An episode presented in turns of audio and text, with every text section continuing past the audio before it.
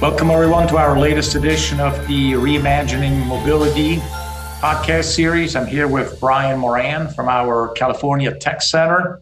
He's a chief engineer there for us for many years now. And Brian, today I want to talk a little bit about the industry specifically related to related to batteries.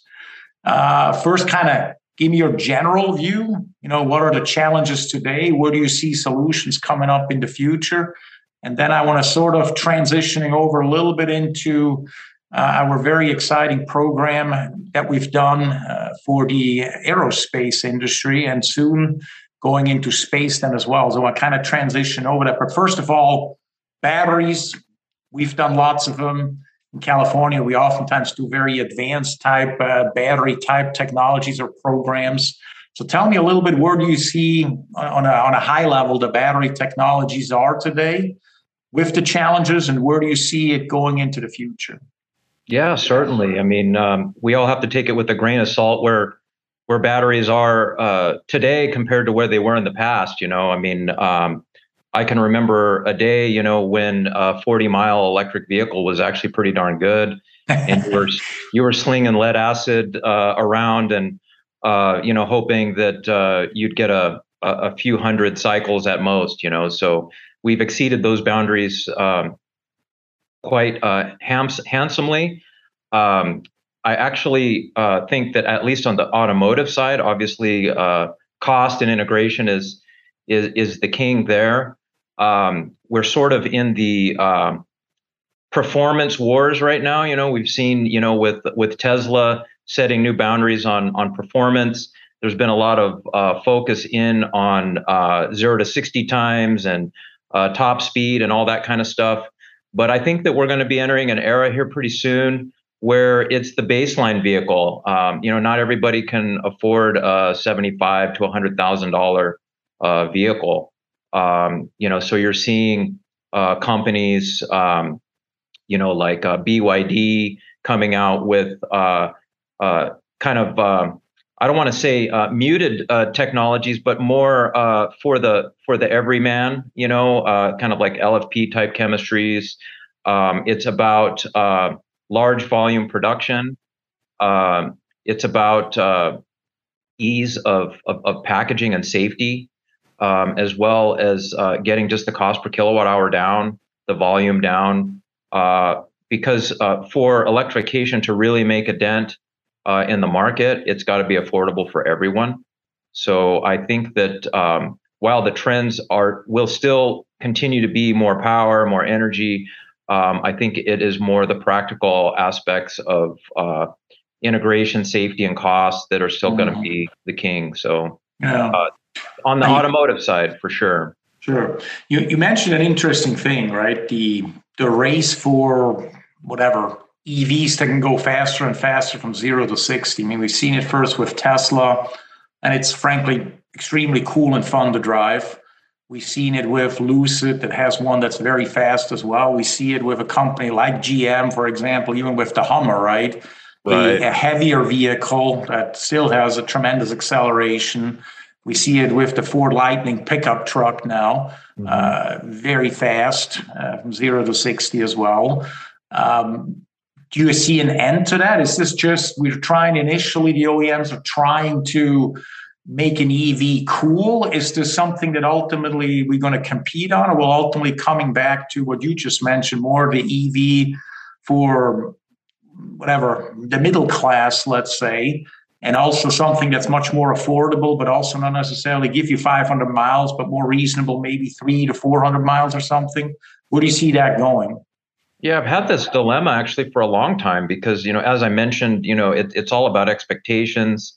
Um, you know, uh, in around 2016, the Chevy Bolt, for example, came out uh, uh-huh. with a mm-hmm. 200 mile car. That was quite an, an achievement. You know, 200 miles uh, was achieved. Uh, the Tesla Model 3, that was supposed to be the promise. That was supposed to be a, a $35,000 car when you um, when you looked at what happened there. And uh, go try to get a $35,000 Model uh, three these days, and it just simply doesn't exist. So um, I think that uh, it's a bit of a halo effect with the performance numbers. I think it's still a retraining effect on the public. Um, as you become an EV owner, uh, somewhere around uh, 250 to 300 miles is quite a, a, a, sweet spot as a as an EV owner myself. Um, I rarely uh, take uh, trips that are over uh, 200 miles in a day. Um, I think that as infrastructure improves on the charging side of things, uh, when folks can go out into the world and have that confidence that wherever they're at, there'll be a charger. Um, mm-hmm. Um, I know from you know the old days how many times have you uh, pulled out of the garage with the with the low fuel light on in your vehicle and you're like ah well i'll take care of that a little bit later right and that's only mm-hmm. just because you have the confidence that there's a fueling station you know at at every at every corner um, i actually uh, thought of a a key indicator would be out there um, you know, in the end, you know, the fueling infrastructure is a little bit more of a real estate business than an en- energy business. You know, its location. Mm-hmm. Um, that you would start to see uh, pumps getting slowly but surely replaced by by fast chargers. And uh, out here in California, I've actually seen a couple of instances of that where mm. um, maybe not on the primary pump island, but now over by the air compressor machine, you'll find sure. tucked in the back, like they're trying to be sly about it, that there's a, a, a fast charge station there. Um, so uh, I, I, see some of as some of the rest of the world sort of adjusts. Um, I think you'll start seeing um, where uh, you know a two to three hundred mile car, for most intents and purposes, for for getting around, is uh, is probably good enough, and that you may actually start to see vehicle manufacturers offering uh, vehicles with different capacities uh, of batteries. Um, you know, the Lucid, the Lucid Air Dream Edition, for example, achieved something, and I think it was interesting because um, while they're also a very fast, high performance vehicle, as you mentioned, um, they also achieved another goal, which was a 500 mile range. Right. Um, right they uh, I don't want to call it a publicity stunt, but it was a publicity stunt. They went from LA to San Francisco in in one trip, which is quite uh, remarkable. Yeah, yeah, uh, sure. So maybe in the future, here very soon, you uh, go to the dealership and uh, you negotiate your battery pack size. Uh, so I think that's a challenge for us in the engineering world uh-huh. to make that flexibility. Um, batteries are a, little bit bespoke you know these these days the they they're built to fit that envelope of that, that particular make model of vehicle. Um, I still think there's a lot of um, structural changes that can be made through standardization. Um, we're seeing um, a shift slowly but surely over to purpose-built vehicles that are electric now. Uh, I'm not sure if you were uh, familiar with the term compliance car. So you know, back in uh, let's say 2010 to 2015 era, uh, you saw compliance cars. Compliance cars were usually small uh, economy vehicles that um, more or less just checked a box for the OEMs uh, in their offering.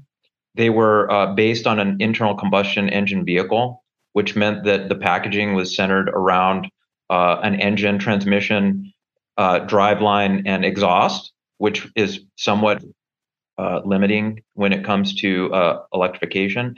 But now we're seeing purpose-built vehicles. Uh, you know, the Lucid, the the, the Tesla vehicles are, are perfect examples. The id uh, vehicles from VW.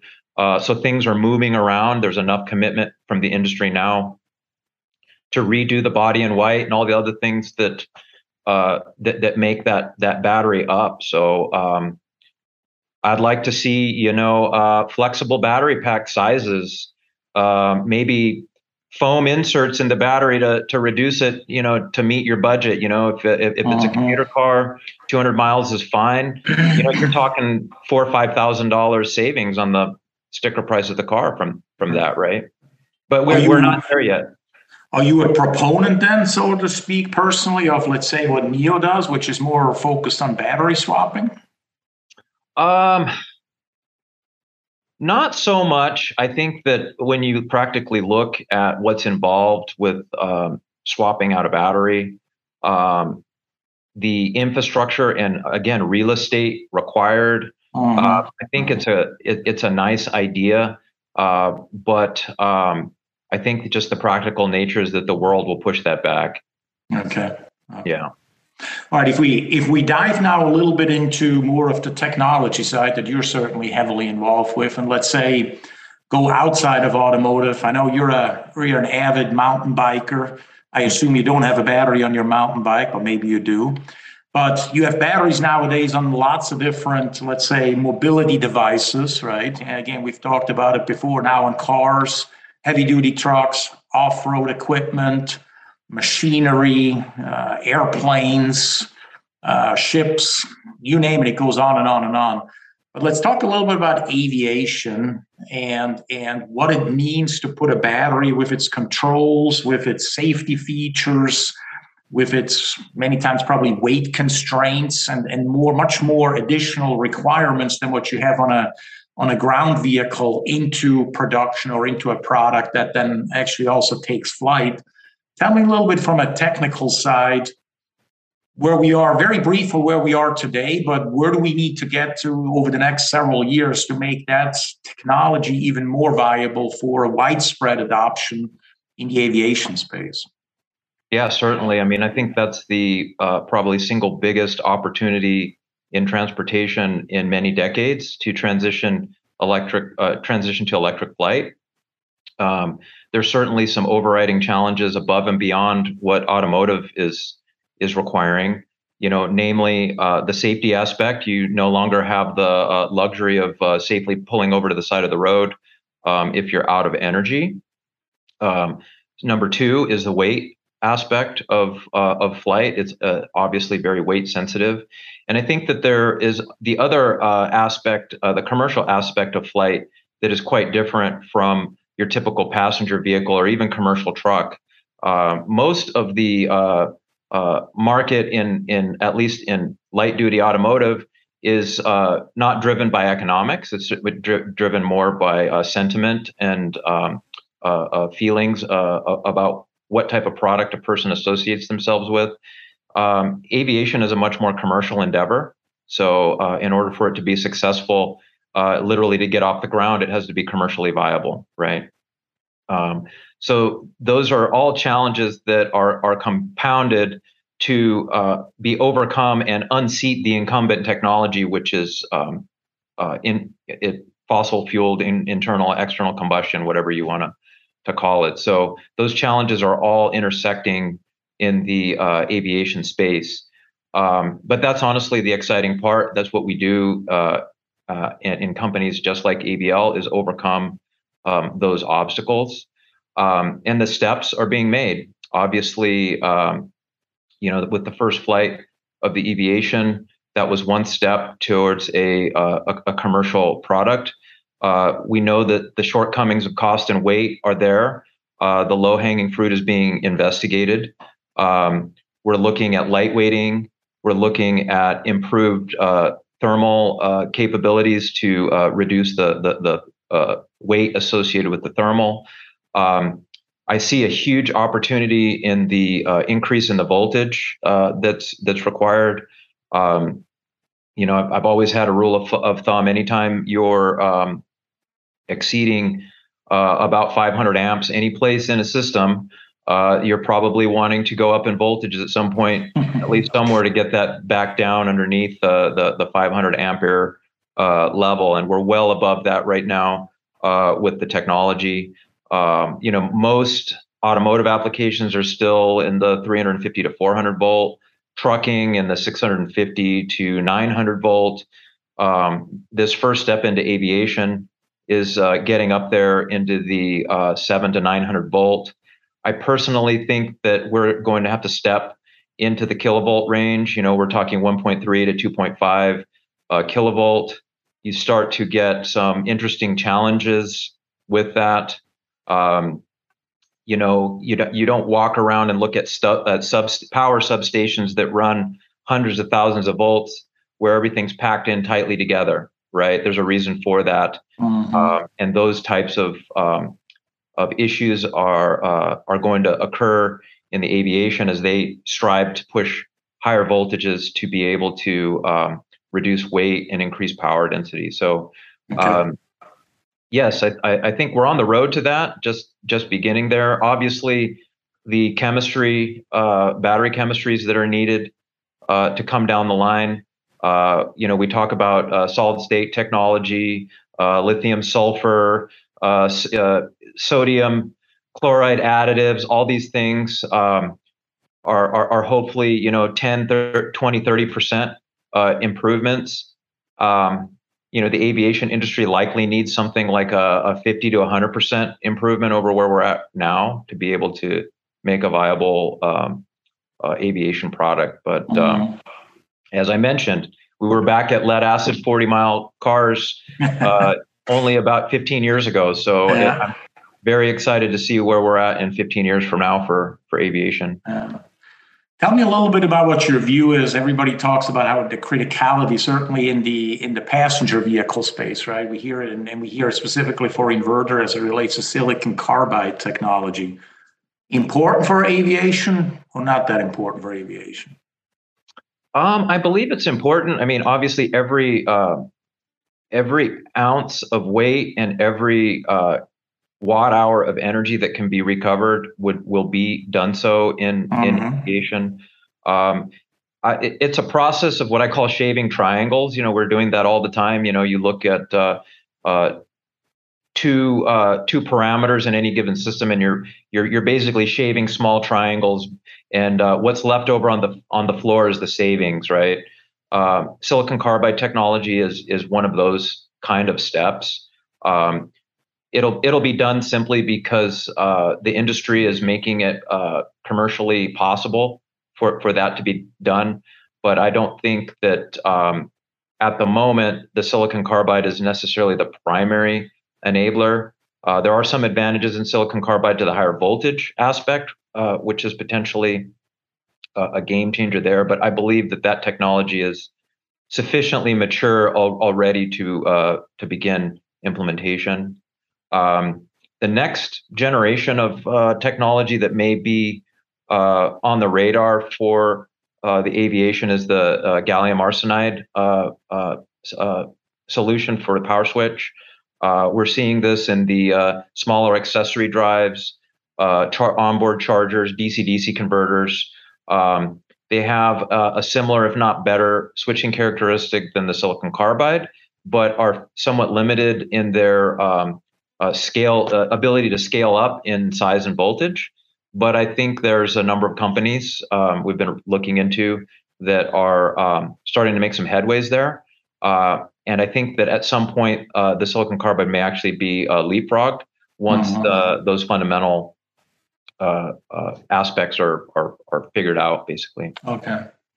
Maybe last question you work heavily also with the team in California for us on stationary power systems and mainly on fuel cell based or hydrogen based, using a fuel cell to generate electricity. You don't either store it in a battery or directly then power a, a backup grid, a, a IT department, an entire building, whatever it might be. Stationary powers, power systems, right? What about hydrogen or fuel cells for the aerospace. Instead of purely battery, purely electric, how about using essentially an onboard generator that is a hydrogen based fuel cell generator? Well, what about that for aerospace? What's your view there? Um, I, I, actually think that uh, for the aerospace, that likely, uh, again, there would uh, potentially be a leapfrog towards um, basically uh, using hydrogen as a combustible fuel for aviation, uh, for air, uh, aviation.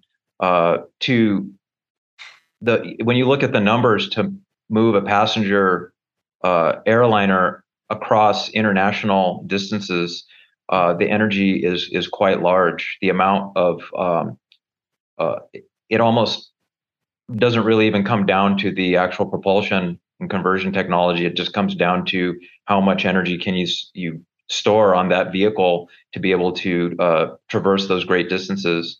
Um, hydrogen certainly has that potential.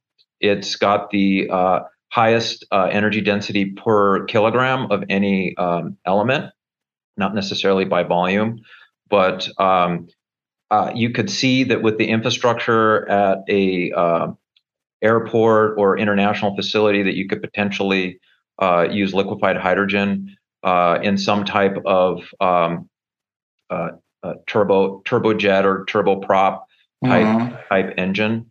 Um, whether the fuel cell becomes the energy converter to do that or not, um, I'm not so sure on that. Just from the uh, you know conversion efficiencies and things that that we see now.